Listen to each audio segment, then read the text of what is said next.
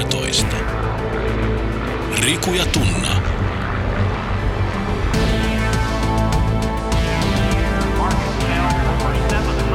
Doc Ventures.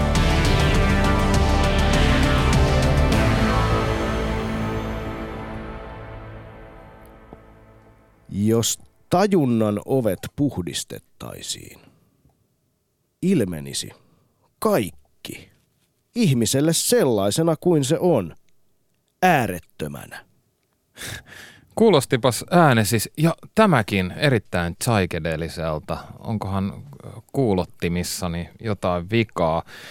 Kuten joku saattaa surrealistis-väritteisestä alustuksesta veikata, tänne äänialtojen lähettäjäpäähän on saapunut tajuntaa laajentava radio-ohjelma nimeltänsä Doc Ventures. Me tervehdämme teitä rakkaat kuulijamme siellä, missä täältä lähetettävät ääniaallot kohtaavat korvanne ja mutkikkaiden prosessien jälkeen millisekunnin murto-osassa teidän tajuntanne.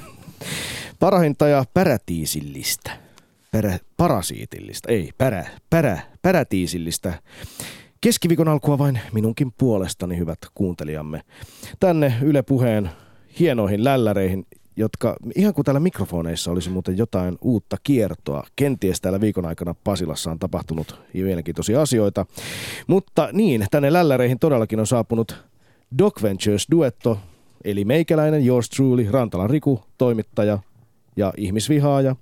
Ja kakkosmikkiin, no nythän meidän äänemme lähtivät muffelesti bassoilemaan. Nyt voitte hyvät naiset, miksei miehetkin, kääntää sen bassokaiuttimen lattialle ja istahtaa vaikka sen päälle, kun minä pääsen jyrähtelemään. Niin, kakkosmikki paasaa tuolla kollegani Milanoffi Tunna. Itse avasin lähetyksen tällä kertaa en raamatulla niin kuin yleensä, vaan William Blakeillä. Siis kenties angloamerikkalaisen maailman merkittävimmällä, ainakin vanhan ajan merkittävimmällä runoilijalla. Tämä oli ote runosta Taivaan ja helvetin avioliitto. Tajunnan ovet, eli Doors of Perception. Tämähän innoitti mystikko Aldous Huxleyn aikanaan nimeämään kuuluisan meskaliinikokemukseen perustuvan esseensä ja siten sitten myöhemmin kuuluisaa, vieläkin kuuluisampaa The Doors yhtyettä nimeämään bändinsä. Tajunnan ovet. Ja ne, jotka meidän ohjelmaa ei vielä tunne, niin kerrottakoon, että kyseessä on siis Doc Ventures Yle puheessa aina keskiviikkona kello 13 suorana lähetyksenä. Itse etsemme lainaten Lapasesta lähtenyt monimedia pärinä, jossa tarkastelualle otetaan aina suuri teema ajatuksella, mitä jokaisen tulisi tietää maailmasta. Meillä on 12 isoa teemaa, 12 laatu dokkaria illalla, illalla televisiossa ja sitten 12 syventävää keskustelua. Niin, joka keskiviikko startataan paketti täältä Yle puheesta. Homma jatkuu sitten teemaan liittyvän laatudokkarin ja sen esittelyn muodossa kakkosella kybää yli kybä. Ja illan dokumenttielokuvaa seuraa vielä suora keskustelu, niin sanotut jälkiliukkaat, jossa päivän teemaan syvennytään jonkin meidän arvostaman asiantuntijan vieraan kanssa. Tänään muuten studioon saapuu filosofian dosentti, mielen filosofi Paavo Pylkkänen. Ja yhtenä ohjelmakonseptiimme kantavana teemanahan on, on myös se, että keskusteluun osallistutte te rakkaat kuulijat ja armon luupittajat. Juuri näin, juuri näin. Ja kuten kaavaan kuuluu, me halutaan tietenkin kiittää teitä heti kärkeen hienosta messissä olosta ja mahtava yhteisön luomisesta. Yhteisö on jo vauhdissa. Näemme Yle Puheen shoutboxissa yle.fi kautta puhe. Sieltä löytyy siellä kommentit lähtivät jo laulamaan. Anonyymi huomauttaa, että Huxley on hippien trendishaissa. Ei ole. Kyllä nyt kannattaa ihan oikeasti lukea. Ei se, ei se ihan näinkään ole. Lähden vaikka ihan tietosanakirja-artikkelista liikkeelle. Lue Huxleysta. Ihan merkittävä kirjailija, ajattelija. Mutta öö, se, mikä on olennaista, on se, että käykää myös osallistumassa meidän viikon teeman kä- käsittelyyn esimerkiksi Facebookissa yle.fi kautta Docventure. Sieltä löytyy kaikki li- riittävät linkit. Meillä on mielialalääkkeisiin liittyvä Gallup-toimistokysely sekä myöskin mielenkiintoinen viikon aktivismi, joka, josta puhutaan hieman myöhemmin lisää. Meillä on myös lihaton lokakuu käynnissä, massiivinen sessio, jossa yli 30 000 osallistujaa siis meidän mukanamme lihattomassa lokakuussa. Sen loppumisen kunniaksi ollaan kerätty tällainen – ensimmäinen, ehkä Suomen ensimmäinen joukkoistettu reseptivihkonen kirjanen. Tämä ilmestyy myös lihattoman lokakuun loppu loppubailujen yhteydessä ensi lauantaina tuolla Teurastamolla Helsingissä. Käykää tsekkaa, faktat löytyy sieltä Facebookista ja Twitterissäkin hashtagillä Docventures on jo lähtenyt ensimmäiset viestit tulemaan. Kiitos teille. Niin, tänä päivänä epistolaksi on valikoitunut hämmentävä ja kompleksinen ihmismieli ja varsinkin sen potentiaali. Ihmisen tietoisuus, se on edelleen mysteeri ja yksi tieteen suurimmista avoimista kysymyksistä. Monien mielestä kaikkein suurin. Mistä tietoisuus syntyy ja miten se toimii? Kuinka muodostuu kaikki se tajunnan sisältö, joka dajuissamme tälläkin hetkellä pyörii? Näinpä, ja kun tähän yhtälöön mennään vielä lisäilemään tämän tajunnan lisäksi, tajunnan laajentaminen, ollaan taas jälleen uusien kysymysten äärellä. Ja näihin kysymyksiin antaa yhdenlaisen näkökulman ja historiallisen perspektiivin meidän illan dokumenttielokuva The Substance, joka on suomennettu Albert Hoffmanin LSD nimellä. Tämä leffa kertoo tajuntaalainen laajentavasta aineesta LSDstä, jonka psykedeelliset ominaisuudet kemisti Albert Hoffman huomasi fillaroidessaan himaan, kun se oli ilmeisesti lipassut vahingossa työskenneltyä lääketehtaassa, niin omista sormistaan tätä yhdistettä vuonna 1943, siis 70 vuotta sitten. Hoffman etsi silloin hoitokeinoa migreeniin, mutta onnistukin räjäyttää koko maailman tajunnan tai ainakin osan siitä ainakin 60-luvun lopussa.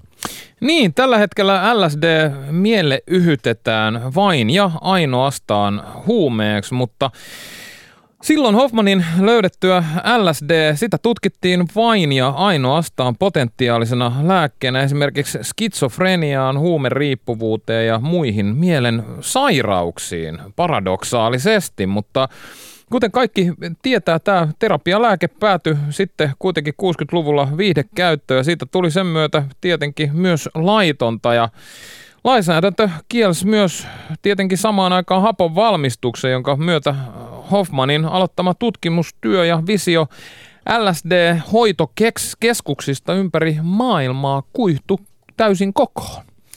Näinpä täällä muuten Twitterissä Jesse Sipari kommentoi, että mielenkiintoinen aihe tänään ja vaikka kyseisen dokumentin olen muutaman otteeseen jo nähnyt, aion sen taas katsoa, suosittelen. Niin harva muuten tietää, että jopa Suomessa suunniteltiin 1960-luvulla LSD-hoitoja Hesperian sairaalassa tällaisena psykoterapiaa lyhentämään pyrkivänä jollain tavalla avustavana menetelmänä. Niin, tähän alkuun on muuten heti tehtävä selväksi, että me ei puhuta tänään tajuntaa laajentavista aineista niiden laittoman viihdekäytön vinkkelistä, vaan keskitytään siis näihin yhdisteisiin puhtaasti niiden lääketieteellisestä näkökulmasta. Eli ihmiset vielä kerran suomeksi. Me emme puhu tänään huumeista. Psykedeellähän on käytetty jo ennen LSD-löytymistä vuosituhansia monissa eri kulttuureissa nimenomaan terapiatarkoituksessa. Joo, just näin. Tuolla Shoutboxissa nimerkki HH kysyy, että Riku ja Tunna, mitäs aineita olette itse kokeilleet? No aineista, aineista viistä, sen tulla aineista niinkään keskustele, keskustelemassa, vaan niin kuin Tunna äsken kertoi, nimenomaan tästä psykedeelipuolesta ja sen lääketieteellisestä puolesta sekä terapiapuolesta. Meillä on siis itsellä kohtalaisen tuore omakohtainen kokemus tajuntaa laajentavasta terapiasta. Muutama vuosi sitten me osallistuttiin Madventuresin kuvausreissulla Brasiliassa paikallisen shamanin johdolla ayahuasca-rituaaliin Amazonin viidakossa. Joo, kohtalaisen voimallisesta terapiasta voi sanoa olevan kyse. Ajahuaska on siis, se on Amazonin alkuperäisasukkaiden ikivanha lääke, jota käytetään siellä niin henkiseen kuin fyysiseenkin parantamiseen. Joo, ja tämä yhdiste tai lääke tehdään kahdesta kasvista, Banisteriopsis kaapista, se on liaani, ja Psykotria viridiksestä, joka on eräänlainen puska.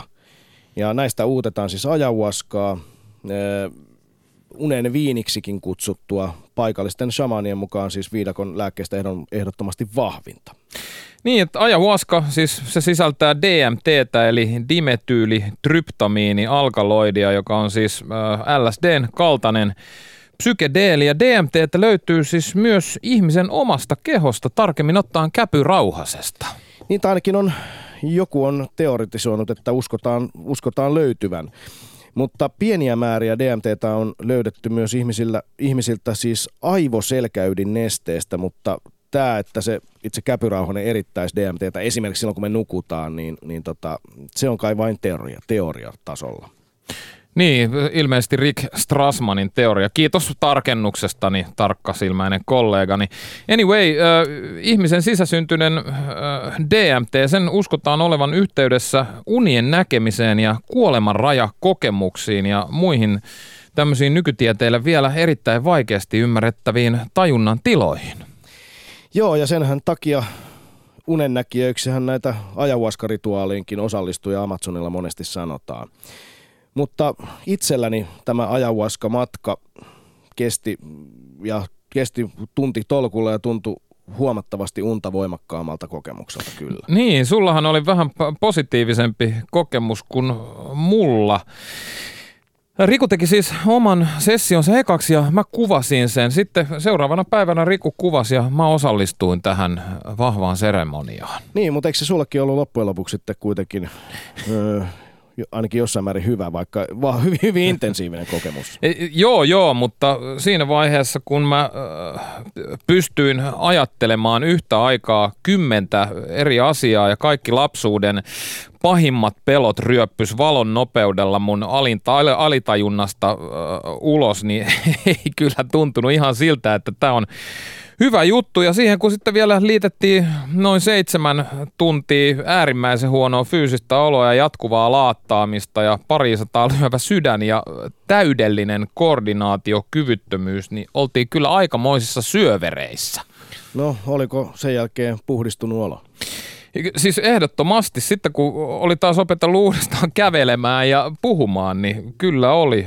Olihan se sellainen, voisi sanoa uudenlainen syntymä, turboahdettua psykoterapiaa. Sitä, sitä se ehkä kaikista vahvimmin kyllä oli. Mä tunsin silloin olevani erittäin vahvasti mun, mun alitajunnassa. Ymmärsin silloinkin siis, siis sen, sen kokemuksen aikana, että, että nyt mä niin kuin plärään mun alitajuntani jotain unohdettuja lokeroita. Siis mä, mä, mä niin kuin näin mun alitajuntaan. Ja, ja siellä oli kyllä todella pelottavia asioita, joita mä en ollut selvästi oikein kunnolla käsitellyt. Ja tossa ne tuli käsittelyksi kyllä aika huimalla vuoristorata vauhdilla. Siellä mie- mielen öömapissa siis Milanov liikkui. Liikun kyllä itsekin ja tästä täytyy ehkä korostaa myös se, että tämä ei suinkaan ei tapahtunut mitenkään puoskarointina tai itse, itse lääkintänä, vaan meillähän oli siellä 90-vuotias shamaani mukana, mutta puhutaan siitä ehkä hieman lisää kohta. Niin, mutta onko psykedeellisestä kokemuksesta, onko siinä, onko siinä kyse omassa mielessä seikkailemisesta vai avautuuko meille ehkä joku maailma, jota me ei vaan muuten ympärillä havaita? Niin, nähdäänkö ja koetaanko me myös jotain, joka on normaalisti meidän havaintokyvyn ulkopuolella? Tulee, tulee mieleen esimerkiksi rinnakkaiset universumit. Siis monet kosmologithan pitää nykyään myös hyvin mahdollisina teorioita tämmöisistä multiversumeista, eli, eli rinnakkaisista universumeista, joita me ei vaan pystytä havaitsemaan, koska luonnonlait on niissä toisenlaisia. Niin, jotkut ajattelevat, että psykedeellinen kokemus saattaisi raottaa näitä rinnakkaistodellisuuksien verhoja. Hyvin mielenkiintoinen kela. Toki erittäin perusinhimillinen ja perusfilosofinen kysymys. Miten, miten toisaalta, hei, miten toisaalta uskonnollinen kokemus, miten uskonnollinen kokemus eroaa psykedeellisestä kokemuksesta? Mm. Koska ain, ainakin sehän kattaa siis kaikki psykedeellisen kokemuksen kriteerit. Mm. Mä tarkoitan siis esimerkiksi ilmestyksiä tai, tai aistihavaintojen vääristymisiä tai miksei kielillä Ky- puhumista tai vaikka loputonta rakkauden. Nimen, nimenomaan. Siis uskonnollisessa kokemuksessa siinähän tunnetaan niin kuin Jumalan rakastavaa läsnäoloa ja, ja äh, psykedeellisessä kokemuksessa monet tuntee esimerkiksi olevansa yhtä luonnon tai universumin kanssa ja kosketuksessa äiti maahan. Samasta kamasta, samasta maailmasta puhutaan. Niin, onko psykedeelit sitten vaan tämmöinen oikotie tähän samaan kokemukseen, uskonnolliseen kokemukseen, kun aistit on herkistetty. Niin, esimerkiksi monet buddalaiset ajattelee kyllä, kyllä näin ja, ja ne, ne pitää siksi äärimmäisen vaarallisena, että psykedeelien avulla päästäisiin kurkistamaan sinne, johon tulisi näiden buddhalaisten mielestä kulkea hyvin hitaasti useiden kymmenien vuosien meditaation johdattamina, jolloin oivalluksia saadaan pikkuhiljaa ja nämä ovet avautuu ja raottuu vähitellen eikä muutamassa tunnissa. Niin, tarkoitat siis, että kaikki ei pysty käsittelemään tämmöistä nopeata tajunnan laajentumista, joka siis sitten johtaa tietenkin flippaamiseen. Niin, niin varsinkaan, no ke, Kela joku ahdistunut teini, joka vetää yksin hapon yksiössä keskellä marraskuista betoniviidakkoa ilman minkäänlaista taustatietoa siitä aineesta. Tästä on, tästä on kysymys, setän setting. Niin, tai ilman, ilman sitä shamaania, josta jo puhuttiin. Shamanithan on näissä alkuperäiskansojen vanhoissa rituaaleissa aina ovat mukana ja he johdattavat kokemusta oikeaan suuntaan. Eihän mekään oltaisi todellakaan mieltämme kenen tahansa haltuun tässä ajahuaska-rituaalissa annettu, mutta onneksi meille sattu kohtalaisen kokenut shamaani kohtalaisen aika isolla koolla. Se oli 94-vuotias ukkeli ja aloittanut shamaanihommat 1920-luvulla tutkimuksen viidakossa. Täällä muuten Rosa Huuska huomauttaa Twitterissä, että en haluaisi välttämättä kyllä tietää, mitä tuolla mun alitajunnassa tapahtuu, jos katsotaan unia, mitä välillä näen. Niinpä, niinpä. Mm, niin, noin on voimakkaita juttuja ja niihin kannattaa suhtautua kyllä todella kovalla kunnioituksella, sanon minä. No, mutta jos siirrytään tästä äh, etnografisesta aineistosta moderniin maailmaan, niin viime aikoina tämän psykedeeliterapian tutkiminen, mistä puhuttiin tuossa aluksi, Suomessakin 60-luvulla Hesperian sairaalassa suunniteltiin sellaista. Viime aikoina tämä tutkimus on nostanut varovasti päätään myös länsimaissa. Ja nämä viimeaikaiset tutkimukset käsittelee muun muassa MDMA eli ekstaasiterapiaa. Sitä käytetään tämmöisen traumaperäisen stressi oireyhtymän hoidossa, ainakin sitä on tutkittu. Ja sitten LSDn vaikutusta, sitä on tutkittu kuolettavasti sairaiden, esimerkiksi syöpäsairaiden kuolemanpelon käsittelyssä tai tai psilosybin eli, eli suippomadonlakki sienten vaikutusta Hortonin syndroomaan, joka on tämmöinen yksi kivuliaimpia tunnettuja päänsäryn muotoja. Niin, jotta ei voi olla tulematta taas mieleen ne, jotka nyt perustelee omaa viihdekäyttöään nimenomaan sillä, että hei, mähän vedän tässä vaan tätä ikivanhaa mielenlääkettä. Mä sanon, että pitää, pitää kyllä olla hyvin valveutunut ja tietää asioista todella paljon ennen kuin äh, päästään lähe, lähellekään näitä terapeuttisia leveleitä – Missään vanhassa psykedeelikulttuurissa ei käytetä hallusinogeeneja ilman asiaan vihkiytynyttä tai, tai perehtynyttä terapeuttia. Word. Mutta, mutta tänään me ei puhuta pelkästään psykedeeleistä, vaan keskitytään tajunnan laajentamisen lisäksi puhumaan myös itse tajunnasta ja siitä, mitä ihmettä se oikein on.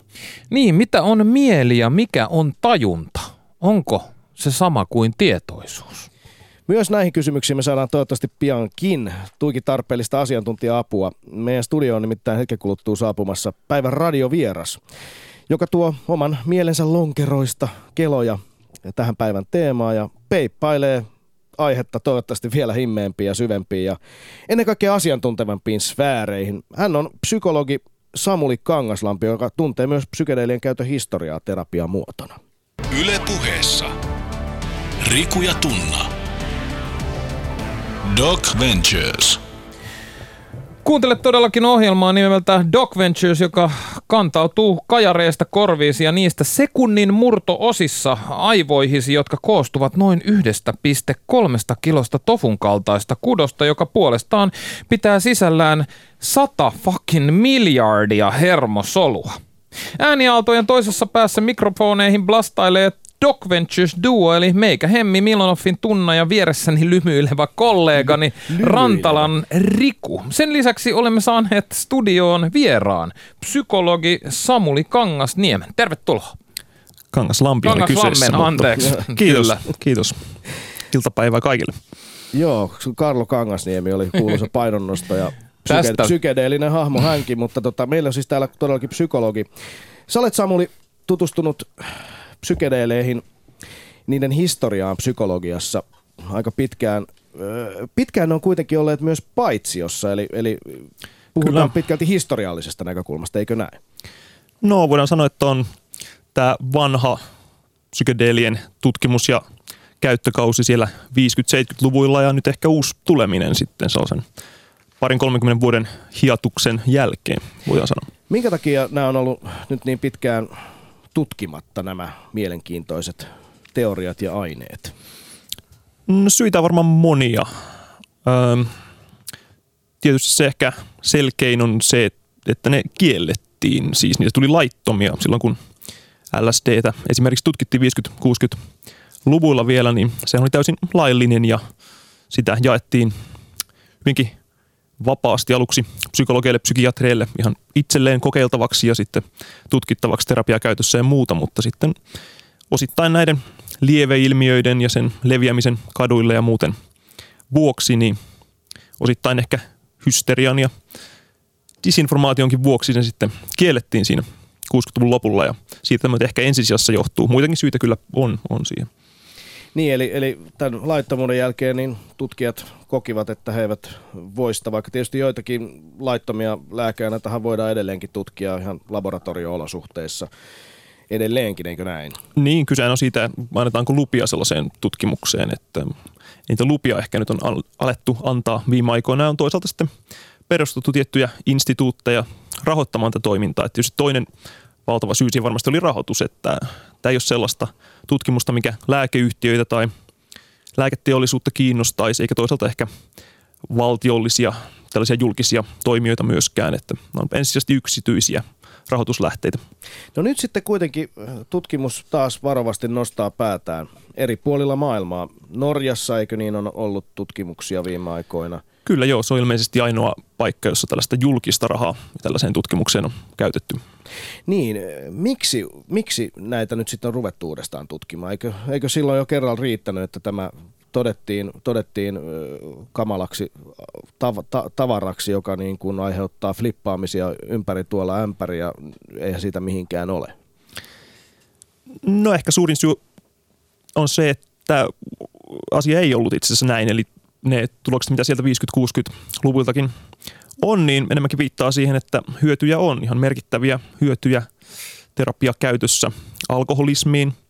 Tästähän näitä vanhoja tutkimuksia vedettiin yhteen meta-analyysin keinoin tässä ihan hiljattain ja todettiin, että LSD niissä tutkimuksissa, jotka oli tietysti oman aikansa tuotoksia metodologisesti paljon heikompia kuin mitä nykyään tehdään ja näin, mutta, mutta niissäkin tutkimuksissa siitä oli ihan merkittävä hyöty alkoholismin hoidossa toimi paremmin kuin Antabus esimerkiksi, siis ihan tällaisena käytännön esimerkkinä.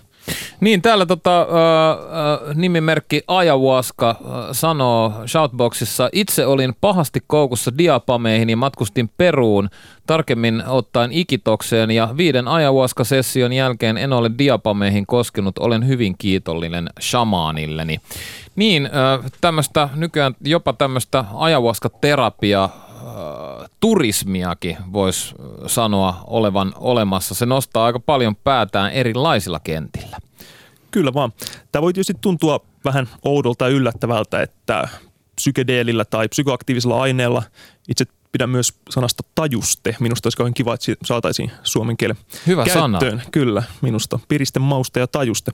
Mutta siis se ajatus siitä, että tajusteella, psykedeelillä hoidettaisiin riippuvuutta jostain muusta psykoaktiivista aineesta voi tuntua oudolta, mutta siitä on kyllä varsin hyviä tuloksia. Et ibogaiinihan on tällainen aine siis perinteisesti Länsi-Afrikassa käytetty aikuistumisriiteissä ja muissa käyttöaine, josta on parhaita tuloksia saatu, mutta myös ketamiinista ihan hiljattain hyviä tuloksia heroinismin hoidossa.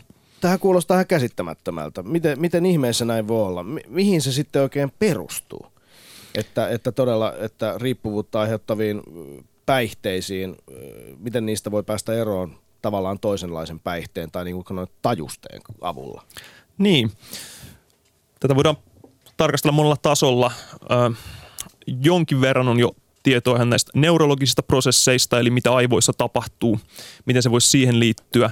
Yksi sellainen selittävä tekijä on se, että esimerkiksi tässä ketamiinitapauksessa ja ehkä muidenkin – psykedelien kohdalla, niin aivojen plastisuus, siis aivojen muuntautuvuus tai muokkautuvuus voi lisääntyä. Ei ole helpompaa muuttaa tällaisia pinttyneitä tapoja tietyllä tavalla näin yksinkertaistettuna.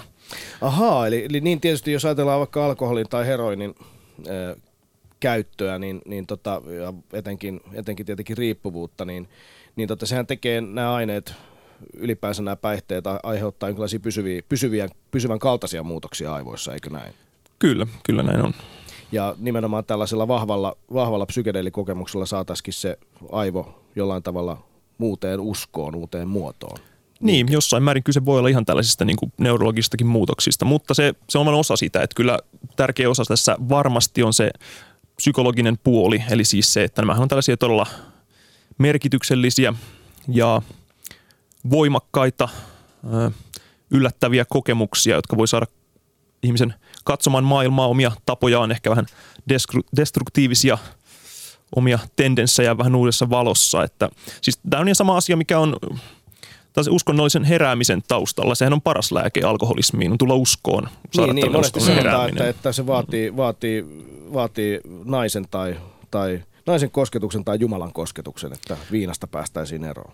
Niin, että samalla tavalla jo silloin tosiaan 50-luvulla huomattiin, että silloin, kun, silloin erityisesti kun tämä psykedeeli, silloin LSD aiheuttaa sellaisen mystisen kokemuksen, joka on verrattavissa uskonnolliseen kokemukseen, niin silloin nimenomaan se on tehokkaimmillaan tässä esimerkiksi alkoholismin hoidossa. No miten näissä, kun on tutkittu tätä aihetta, niin miten, miten, tota, miten se on käytännössä mennyt? Onko näille henkilöille siis annettu LSDtä tai, tai jotain vastaavaa psykedeeliä sille, että nappaapa tosta, morjes nähdään huomenna tai nähdään ensi viikolla tai kuukauden päästä, niin kuin nykyään tietysti tuntuu, että aika usein erilaisten, erilaisten mielenterveysongelmien hoitaminen sujuu, eli annetaan lääkettä ja, ja toivotaan, että asiat menisivät parempaan suuntaan. Näinkö se on tehty sitten näissä kokeiluissa, tutkimuksissa? Yleensä ei. Tietysti nämä on näin lääkkeinä aika erilaisia kuin nämä meidän nykyään käyttämät psyyken lääkkeet, ja se käyttötapakin täytyy olla aika erilainen – tässä on vain kahta erilaista näkökulmaa käytetty. Että toinen on sellainen, missä annetaan tällaisia yksittäisiä tai ihan muutamia todella voimakkaita kokemuksia. Ja toki niihinkin valmistaudutaan etukäteen, siihen tarvitaan tämä terapeutti tai tukihenkilö ja käsitellään jälkeenpäin. Ja toinen tapa on ehkä käyttää vähän pienempiä annostuksia, mutta useampia kertoja ja siinä vahvemmin on mukana se muu terapia. Eli se on osa sellaista terapeuttista prosessia. Eli, se voi auttaa sitä. Eli, eli näissäkin on jollain tavalla käytetty samantyyppistä lähestymistapaa kuin näissä vanhoissa, ikivanhoissa luonnonkansojen psykedeelikulttuureissa tai rituaaleissa, eli että siellä on nykyajan shamaani sitten paikalla, eli Kallo Tohtori. No joo, kyllä tällaista vertausta voi käyttää, tai voidaan sanoa, että se shamaani oli sen ajan psykoterapeutti tietyllä tavalla, toki on paljon muitakin rooleja, mitä ei ehkä nykyään ole. Yle puheessa. Riku ja Tunna. Doc Ventures. Juuri näin Doc Ventures puikoissa teemana psyyke. Illan elokuvana Albert Hoffmanin LSD eli The Substance, elokuva, joka luo historiallisen katsauksen yhden aikautemme kiistellyimmän äh, kemikaalin tai lääkeaineen tai tajusteen kehittämiseen ja sen äh, mahdollisiin käyttöön tarkoituksiin muussa mielessä kuin hupimielessä päänsä sekoittamisessa. Tästä kertoo siis silloin Doc Ventures-leffa. Meillä on täällä studiossa vieraana psykologi Samuli Kangaslampi, joka on perehtynyt näiden psykedeelien historialliseen käyttöön ja nimenomaan terapiassa ja hoidossa. Viitattiin äsken, puhuttiin nykyajan kallonkutistajista eräänlaisena shamaanikulttuurin jatkeena. Jos me mietitään näitä, näitä vanhoja psykedeelikulttuureita, rituaaleja, josta tässä jo viitattiin, ajahuaska Amazonin viidakossa, siellä alkuperäisasukkaiden pakeilla. Puhuttiin, puhuttiin ivogaiinista, joka on, jota on käytetty Länsi-Afrikassa eräiden heimojen aikuistumisrituaaleissa. Tulee tietenkin mieleen suomalaiset noidat. Onko täällä Suomessa ollut sellaista kulttuuria, jos ajatellaan, me on tietysti vähän kadonnut ehkä se yhteys tuonne vanhaan hmm. suomalaiseen shamanismiin ja muinais, muinaissuomalaiseen ja lappilaiseen, saamelaiseen hmm. uskontoon. Onko täällä tietoa, että oltaisiin käytetty tällaisia, tällaisia ö, luonnon psykedeille, esimerkiksi kärpäsieniä tai suippomadon lakkeja? Niin, minun tietääkseni mitään varmaa tai edes kovin hyvää arvausta siihen suuntaan ei ole, että, että tätä käyttö olisi ollut Suomessa. Että tosiaan tämä kärpäsieni on sellainen, mitä on kautta Siperian käytetty kyllä monissa, monissa kulttuureissa, ryhmissä, nimenomaan shamaanien toimesta. Mehän on ne varsinaiset shamaanit, on nimenomaan nämä Siperian shamaanit. Tämä sanakin tulee sieltä päin.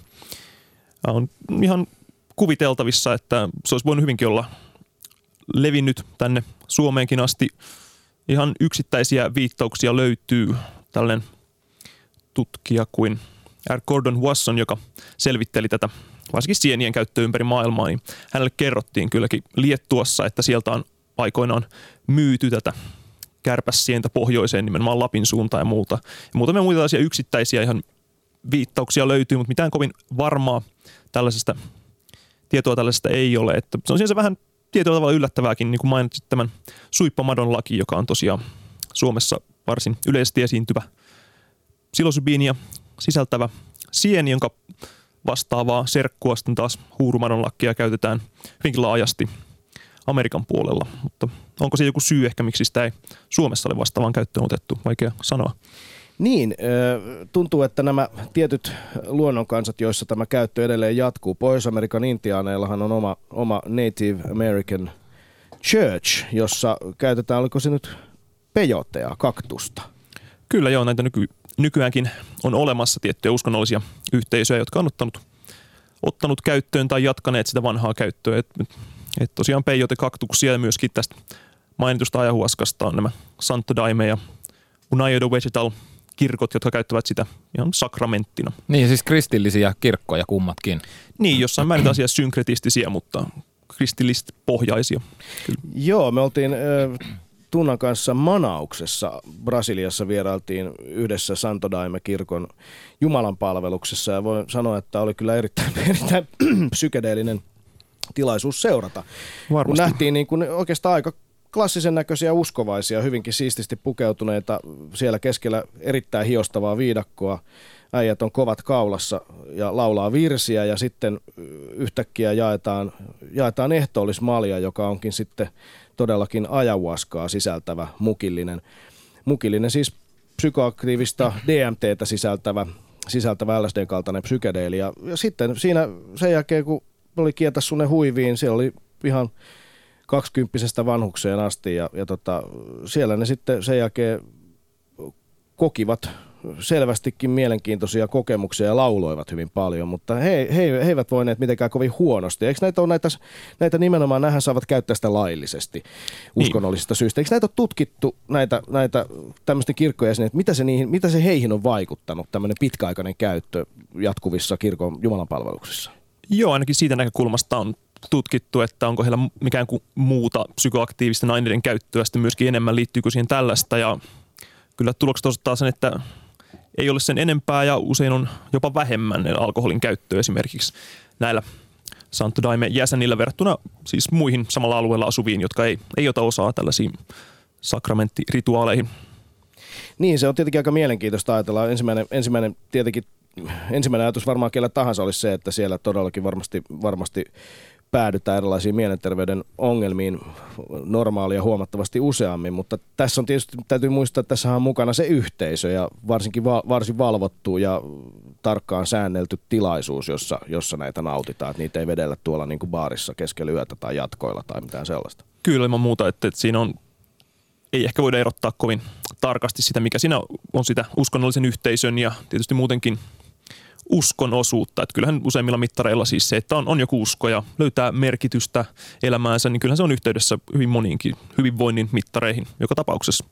Kyllä, hmm. kyllä. Me puhutaan me puhutaan tästä, tässä tajunnan laajentamisesta ja, ja, ja tietoisuuden laajentamisesta, mutta me ei olla oikeastaan käsitelty ö, tai määritelty käsitettä tietoisuus. Se on, se on tieteelle vielä tälläkin hetkellä ehkä yksi övereimpiä mysteerejä. Mitä on tietoisuus? Mikä tämä on tämä? Onko se daijussa? Onko se tuolla aivoissa? Missä se majailee? Jonkun mukaan se majailee kilpirauhasessa, jos, joka muun muassa tätä DMTtä erittää. Siis erään teorian mukaan kilpirauhanen äh, syn, tulee siis samaan aikaan äh, näkyviin sikiöille, kun sukupuoli pystytään määrittämään ja tiibettiläisten äh, kuolleiden kirjan mukaan kuolleen, kuollut inkarnoituu uudelleen juuri samaan aikaan, kun kilpirauhanen äh, syntyy. Ja sitten tota, hindulaisessa mytologiassa esimerkiksi kruunun chakra sattuu just olemaan tuossa kilpirauhasen kohdalla ja myös juutalaisuudessa joku tämmöinen samanlainen kruunu kruunu jossain juutalaisuuden symboleissa. Mutta mitä sanoo tähän psykologi, missä tietoisuus majailee ja mitä se on? Niin, tarkoitit varmaan käpyrauhasta tässä äskeisessä Aha, mitä mä sanoin? vastauksessa. Kilpirauhasesta. Kilpirauhanen, anteeksi, on sivuseikka. anteeksi hyvät kuulijat, käpyrauhanen Niin. tietenkin. Joo, no varsin mielenkiintoisia yhteyksiä on näitä. Itsekin kuulee tosiaan vähän spekulatiivisemmissa käsityksissä todellakin tästä DMTstä, niin sitä on yhdistetty monenlaiseen hyvin mielenkiintoiseen ää, tietoisuuden prosesseihin ja näin edelleen. Ää, se on ihan totta, siis tietoisuus on edelleen melkoinen mysteeri. Ää, Siitä on eri- hyvin monia näkemyksiä, mitä se nyt on. O- Onko se edes mielekäs käsite? Mm. Ö, onko se vaan redusoitavissa kaikkiin muihin osasiinsa. Mutta kyllä mä itse, itse näkisin, että se on kuitenkin ainakin yksi niistä asioista, mikä on enemmän kuin osiensa summa. Et voidaan puhua sellaista emergentistä ominaisuudesta, siis siitä, että jollakin tavalla osien yhteistoiminnasta muodostuu jotain suurempaa, jota ei voida puhtaasti selittää niillä, osi, niillä osilla sinänsä. Ehkä tietoisuus on se, mikä, mitä ei voi itse kieltää. Ö, Mulla on sellainen henkilökohtainen ajatus ehkä, että, että, voin kaikki, että kaikkea muuta voimme epäillä ja muuta, mutta sitä jotakin tietoisuutta emme itse, tietoisuutta itsestä, itsetietoisuutta siinä mielessä. Tätä voin tietysti erotella monella tavalla, että tiedostamaton, tiedostettu tyyppisesti erottaa tätä, mikä on sitä tietoista osaa, tai sitten vertaamalla ihmisiä, eläimiä, erottaako jonkinlainen tietoisuus meidät eläimistä ja näin edelleen. Tai sitten yhtä hyvin vähän tällainen neurologisemmin tai neuropsykologisemmin, että on ajateltu, että tietoisuus on joku tietty taajuus aivojen värähtelyssä tai siis näin yksinkertaistetusti, joka yhdistää niiden eri osien toimintaa. Tällainenkin näkemys on tietysti mahdollinen. Niin, täällä on kommentti. Tietoisuuteen liittyvää subjektiivista näkö, näkökulmaa ei voi kuvailla objektiivisesti, sillä objektiivisuus tarkoittaa näkökulmasta luopumista. Ihan hauskasti ilmaistu. Myös niinkin voisi sanoa, että jos jotenkin pystyisin, tai sille loogisesti vähän mahdotonta ajatella, että minä voisin asettaa tietoisen tarkasteluni kohteeksi koko tietoisuuteni. Sehän on vähän tällainen loputtoman regression ongelma siinä, että Niin, voiko muna vai sisällyttää, niin, ja voiko sisällyttää kokonaisuutta siihen kokonaisuutena tarkastella sitä.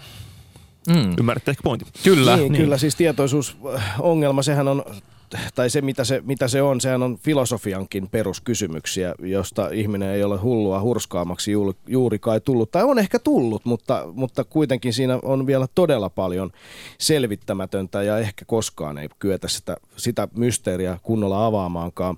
Meillä on tietenkin klassikkoja, Descartes, joka, joka on sanonut, ajattelen, siis olen, että, että tietoisuus olisi jotenkin meidän siis ruumiistamme erillinen, meidän kehostamme erillinen asia. Öö, mutta kai tästäkään ei olla ihan varmoja, että voiko se niin olla, että, että ne eivät olisi yhteydessä toisiinsa.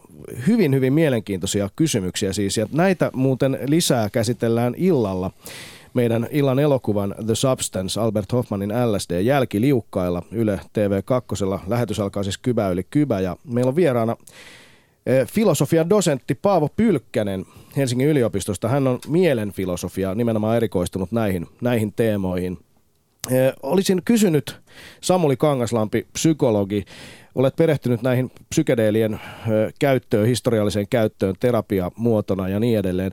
Mitä kysyisit Paavo Pylkkäseltä meidän illan lähetyksessä? Ö, Ajamme ulos tästä pienen klipin. Mitä, mitä kysyisit Paavo Pylkkäseltä? No joo, tämä itse asiassa liittyykin juuri tähän teemaan, mistä puhuttiin, kun hän on tällainen tosiaan mielenfilosofian tietoisuuteen perehtynyt henkilö, niin mielelläni kuulisin häneltä, että onko hänen mielestään edes teoriassa, edes joskus mahdollista selittää ihmisen tietoisuus puhtaasti fysikaalisin tai aineellisin selityksin vai tarvitaanko välttämättä jotain muuta? Erittäin hyvä kysymys. Tähän siis vastaus illalla jälkiliukkailla, kun Doc Ventures-lähetys etenee. Hei, meillä on ö, ö, psykedeellistä, mutta totta linjoilla ö, meidän poliittinen kirjeenvaihtajamme tohtori Lahdenmäki. Haloo, haloo, kuuluuko? Kuuleeko Öö. tohtori, onko fiilikset hyvät vai sinne päin? Sa- Saikedelista huomenta todellakin ja valitettavasti raportti ei tule äh, rytmin nurkkapöydästä, koska olen vasta matkalla rytmiin, mutta tota, tärkeintä on tietysti liike tätä päämäärää kohti. Niin, siis eilisestä tihkuneiden tietojen perusteella musta nyt odottaa tältä tämänpäiväiseltä poliittiselta katsaukselta ö, psykedeliaa ja pyhän hengen vallankumousta. Kyllä, kyllä. Jokainen päivä on tietysti edellistä psykedeellisempi. Siitä tämä meidän oikeistohallitus pitää, pitää mainiosti huolen. Ja mä olenkin hämmästävää kyllä ehtinyt kuitenkin tänään äh, perehtyä mediatarjontaan ja olen kääntänyt Ögenin kaleidoskooppimaisen väijyn niihin, jotka meitä hallitsevat ja siihen, miten hallintoalamaisena me voimme selvitä. No niin, virsikirja on avattu, eli tohtori on hyvä ja veisaa. No niin, siis uusinta uutta on se, että valtioneuvosto eli hallitus on tänään hyväksynyt kestävää kasvua ja hyvinvointia käsittelevän selonteon. No mitäs tämä selonteko pitää sisällään, kelpo tohtori? Niin, eh, Helsingin Sanomissa asiaa kommentoi Jaan Vapaavuori, jonka puoluekanta on elinkeinoelämä ja pääoma.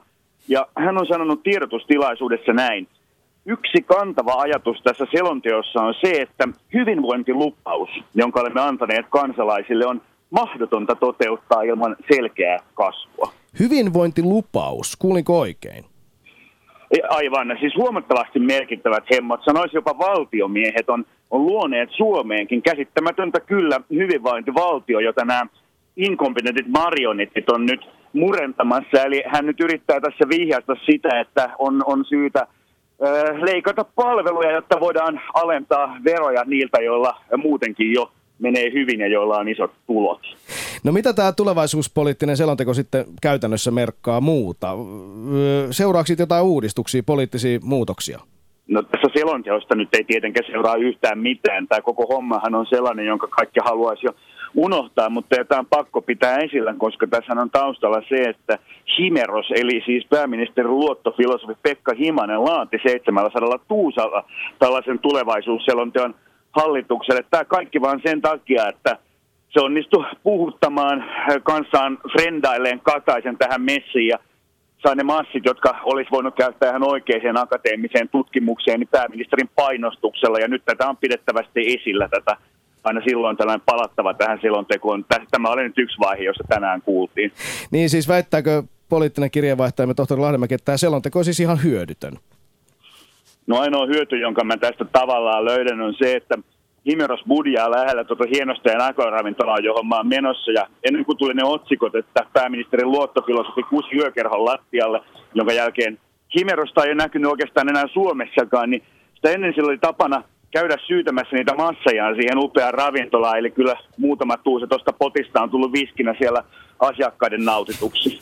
No tämä on hyvin, hyvin diippiä, hyvin diippiä meininkiä. Ky- Kyllä, kyllä, että tätä voisikin kuvitella huonona vitsinä, mutta tosiaan kun tämä selonteko on tilattu ilman kilpailutusta, mistä oikeuskansleri on hampaattomasti vaan voittunut, moittunut ministeriötä, niin tähän, kuten sanoin, niin tähän on pakko palata. Tosiasiassahan mitään tuollaista hanketta, jolla sen tuollaiseen hintaan tullut, tullut hankkia, että ö, siis kyllähän tuommoisen yhteiskunnallisen keskustelun ö, pitää, pitää kummuta ihan automaattisesti tiedeyhteisöstä ja toisaalta tietysti toivoisi, että nämä palkatut ministerit ja kansanedustajatkin olisi valmiita ihan, ihan ikään kuin virkatyönään ö, tällaisia asioita pohtimaan. Niin, niin miten tämä asia on sitten pitänyt hoitaa? Ää, Tota, no Kataisen pitäisi tietenkin olla linnassa tämän takia, tai oikeastaan sen luokkakaverin näyttelijä Mark Gason olisi pitänyt vetää sitä pataa jo Siilijärven lukiossa, Oho. kuulemma oli silloin hyvin lähellä, koska Katainen oli siellä jo hyvin ärsyttävä. No, tohtori, poliittinen, poliittinen kirjeenvaihtajamme psykedeellisissä tunnelmissa Helsingin Hakaniemessä tällä hetkellä. Etkö sä olet kuitenkin pasifisti? Tota, ää, ää, olen ja myös eläintarhan nesteellä, jos ihan tarkkoja ollaan. Ja tota, tota, perun tuon pataa vetämisen, mutta, mutta kuvaavaa on, että nykyinen, tähän nykyiseen yhteiskuntaan on onnistuttu luomaan sellainen harha, että tämmöisen, tämmöiset Kataisen tyyppiset lukialaispoliitikko-hahmot olisikin päteviä poliitikkoja, jotka pystyisivät ajamaan meidän etuja. Ahaa, nyt mä alan ymmärtää, tohtori, miksi tämä aihe on tämänpäiväisessä psykedeelia-jaksossa ja, ja tietoisella Me elämme- elämmekö siis harhassa? Kyllä. Mutta eikö nämä, eikö nämä kuitenkin, kysymys. puhuit, että he eivät pysty ajamaan meidän etuja nämä poliitikot, kai ne jonkun etua kuitenkin ajaa? Kyllä ne ajaa suurpääoman etua, joka meitä kuristaa ja syö. Mutta tämä harha juuri siinä, että myös tavalliset ihmiset, poliisit, sairaanhoitajat kuvittelee, että ne olisivat parempia ja jalompia ihmisiä, jos ne äänestää näitä kokoomuslaisia, että ne ikään kuin vapautuisi siitä matalapalkka-asuntolaina lapsiperhe saisestaan sillä, että ne äänestää samoja hemmoja kuin nämä riistokapitalistit äänestää. Eli tämä on se harha, josta meidän pitäisi päästä eroon. Tota, siihen toimii tietysti lääkkeenä esimerkiksi tämä meidän hieno kanavamme. Muutenhan mediassa ei välttämättä nykyään ole kehumista. Selvä. Kiitämme tohtori tälläkin kertaa tästä ja tällä kertaa eittämättä hyvin psykedeellistä blastauksesta. Jatkukoon päivänne kauniina siellä päin. Kiitos. Yle puheessa. Riku ja Tunna. Doc Ventures. Täällä Anonyymi jo sanookin, se helvetin vasemmistoradio just valitettavasti. Koko kansa maksaa Yle veroa, mutta Yle on vasemmiston mekka.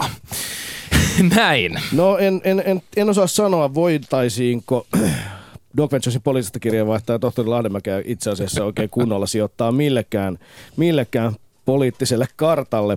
Sen verran originelli hahmo on kysymyksessä, mutta originelli on meidän päivän aiheemmekin, siis psyyke ja tietoisuus ja sen laajentaminen on ollut tämän päivän teemana. Meillä on täällä studiossa vieraana psykologi Samuli Kangaslampi, joka on perehtynyt muun muassa psykedeelien historiallisen käyttöön hoitomuotona. Harhasta puhui tuossa poliittinen kirjeenvaihtaja Kelpo Tohtorimme. Harha Tunna tuossa aikaisemmin ennen, ennen kuin tulit studioon, niin kertoi yhdestä teoriasta, jonka mukaan kun monet fyysikot ajattelevat, että, että voi olla olemassa rinnakkaisia todellisuuksia, tämmöisiä multiversumeja. Onko ollut mitään uskottavaa spekulaatiota siitä, että nämä meidän arha, aistimuksiamme muuttavat tajusteet, psykedeelliset aineet, jollain tavalla aidosti voisivat olla yhteydessä tällaiseen, tällaiseen toisenlaiseen todellisuuteen. Onko tällaisesta tutkimuksesta mitään kerrottavaa? Uskottavaa ja uskottavaa. Täytyy ehkä valita sanansa aika tarkkaan. Uskottavaa kenelle? Siis mitä tulee DMT nimenomaan, sitähän, siitähän oikeastaan tämä psykedeelien uusi, tutkimusten uusi aalto lähti liikkeelle 90-luvulta. Rick Strassman tuli tässä mainittua ja, ja tuota, DMT on sellainen aine, mihin yhdistetään sen tyyppisiä kokemuksia, joissa ihmiset ovat aika vakuuttuneita siitä, että se kaikki materiaali, mitä he kohtaavat, ei voi tai ei tunnu tulevan ainoastaan heidän sisältään. Ää, mitään sellaista todistusaineistoa toki ei ole, mikä osoittaisi, että näin ei ole tai että välttämättä on kyse jostain muusta. Henkilöt, jotka näitä kokemuksia ovat läpikäyneet. Monet heistä ovat aika vakuuttuneita tästä, mutta mitään tämän tarkempaa tutkimusta asiasta varmasti on hyvin vaikea tehdä. Niin, äh, on puhuttu DMTstä tässä, tämä Rick Strassman tuli mainittu, hän on siis psykiatri, eikö niin? Ja perehtynyt nimenomaan näihin, näihin asioihin, yhdysvaltalainen Kyllä. tutkija. Äh, tulee mieleen, että, että on hyvin paljon vielä asioita, mitä tässäkin on täysin spekulatiivisia asioita. Puhuttiin jo siitä, että näiden psykedeelien tutkimus on ollut yössä viimeiset vuosikymmenet ja nyt pikkuhiljaa nostavat taas päätään. Kerroit, että DMT on ollut yksi sellainen aine, jota alettu uudestaan tutkia ja joka on jollain tavalla nostanut tämän uuden psykedeelitutkimuksen jälleen, jälleen ylös. Suomessahan tietenkään myöskään ei ole tutkittu näitä psykedeelejä vuosikymmeniin, eikä nytkään tutkita, vai kuinka Samuli Kangaslampi? Niin, ei, tiedossa ei ole ainakaan mitään aktiivista tällaista empiiristä tutkimusta. Tokihan aiempia tutkimuksia voidaan vetää yhteen ja kirjallisuuskatsauksia, tämän tyyppistä tutkimusta varmasti täälläkin tehdään, mutta muun tyyppistä tutkimusta Suomessa ei käsittääkseni ole koskaan tehty varsinaisesti. Mä törmäsin kuitenkin mielenkiintoiseen tutkimukseen, jossa ei ole käytetty psykedeellisiä aineita, vaan hypnoosia. Tätä on toteuttanut ryhmä, tutkijaryhmä, joka on koostunut Turun yliopiston väestä ja ruotsalaista Schövden korkeakoulusta. Ja Sieltä löytyy yksi ihan mielenkiintoinen, mielenkiintoinen havainto. Hypnoosiahan on pidetty varsin epätieteellisenä toimintana. Olenko ymmärtänyt oikein, Samuli Kangaslampi? No, riippuu keneltä kysytään, mutta kyllä ehkä ainakin psykologian piirissä hypnoosi on hyväksytty ja ää, tieteellisenäkin pidetty hoitomuoto tiettyihin, tiettyihin ongelmiin tietyissä tilanteissa. Ehkä se, mistä on enemmän on erimielisyyttä, on se, että onko siinä kyse mistään varsinaisesta erilaisesta tietoisuuden tilasta tai tajunnan tilan muutoksesta, vai onko kyse enemmän tällaista psykososiaalisesta draamasta tietyllä tavalla. Niin, eli siis, että koska olen lukenut Akuankasta, että Pim, olet hypnotisoitu, niin äh, tavallaan jos minut nyt hypnotisoitaisiin, niin mä matkisin niitä kaikkia äh, mun jo valmiiksi hankkimiani äh, tietoja tilanteista, jossa ihmiset on hypnotisoitu ja käyttäytyisin ikään kuin sen mukaan, niinkö?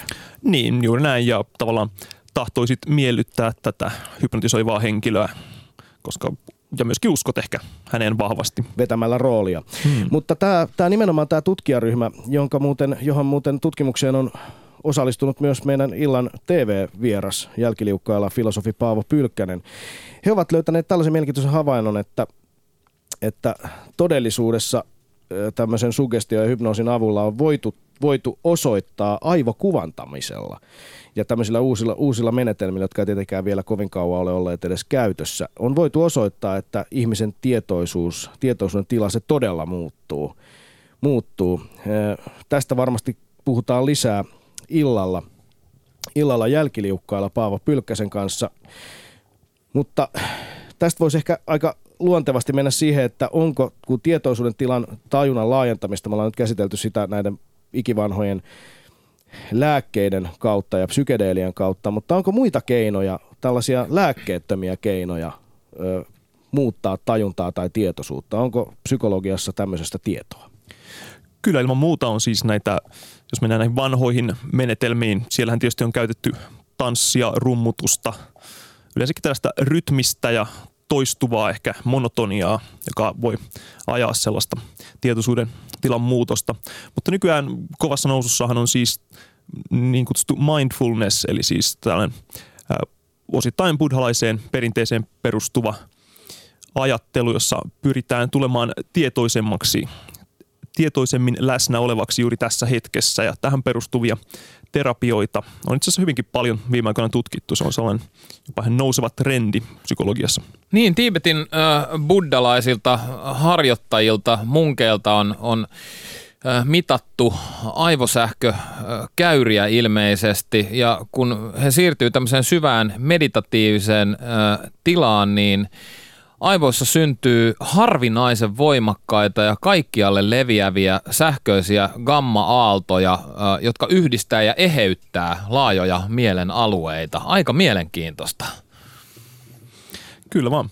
Eli kyllä näitä tosiaan muutoksia voidaan nähdä nimenomaan just meditaatiossa ja ehkä vähän tällaisin kevyemminkin keinoin. Tämä mindfulness on ehkä tällaista vähän nykypäivään tai meille nykyihmiselle tänne Suomeen ja muualle länteen sopivaa versiointia näistä vanhoista traditioista.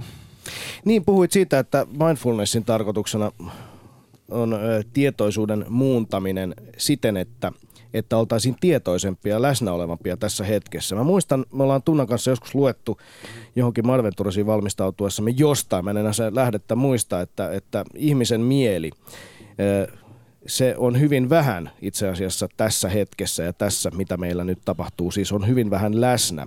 Ja että oliko se nyt 80 prosenttia kapasiteetista käytetään menneiden murehtimiseen ja 18 prosenttia tulevaisuuden märehtimiseen ja siitä huolissaan oloon ja 2 prosenttia kapasiteetista käytetään itse asiassa siihen, että missä nyt ollaan ja mitä tässä nyt oikein tehdään. Oletko kuullut tällaisesta suhteesta? No en tiedä mistä nämä prosentit, tämä kuulostaa epäilyttävästi samalta kuin tämä, että käytämme vain 10 prosenttia aivoistamme, mikä on tietysti täysi myytti sinänsä, mutta, mutta se on ihan totta siis, että hyvin suuri osa ajasta kuluu siihen.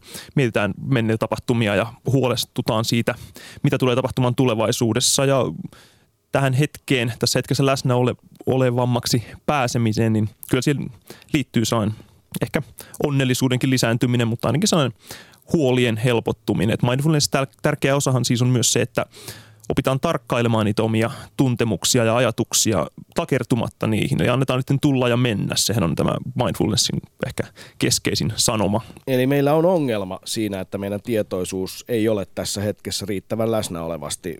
Tästä, tästä kumpuaa meille mielenterveydellisiä haittoja. Kyllä näin voi hyvin olla. Niin, varsin mielenkiintoinen, mielenkiintoinen lähestymistapa tässä lähetyksen lopussa. Me jatketaan siis vielä suoraa lähetystä kaksi ja puoli minuuttia aina kello kahteen saakka Dog Venturesin seurassa, siis minun Riku Rantalan ja Tunla Milaloffin seurassa, psykologi Samuli Kangaslampi. Jos me halutaan laajentaa tietoisuutta, nythän tietysti me ei olla edes ihan varmoja, mitä se tietoisuus tarkoittaa niin pidätkö Samuli Kangaslampi järkevänä nauttia psykedeelejä?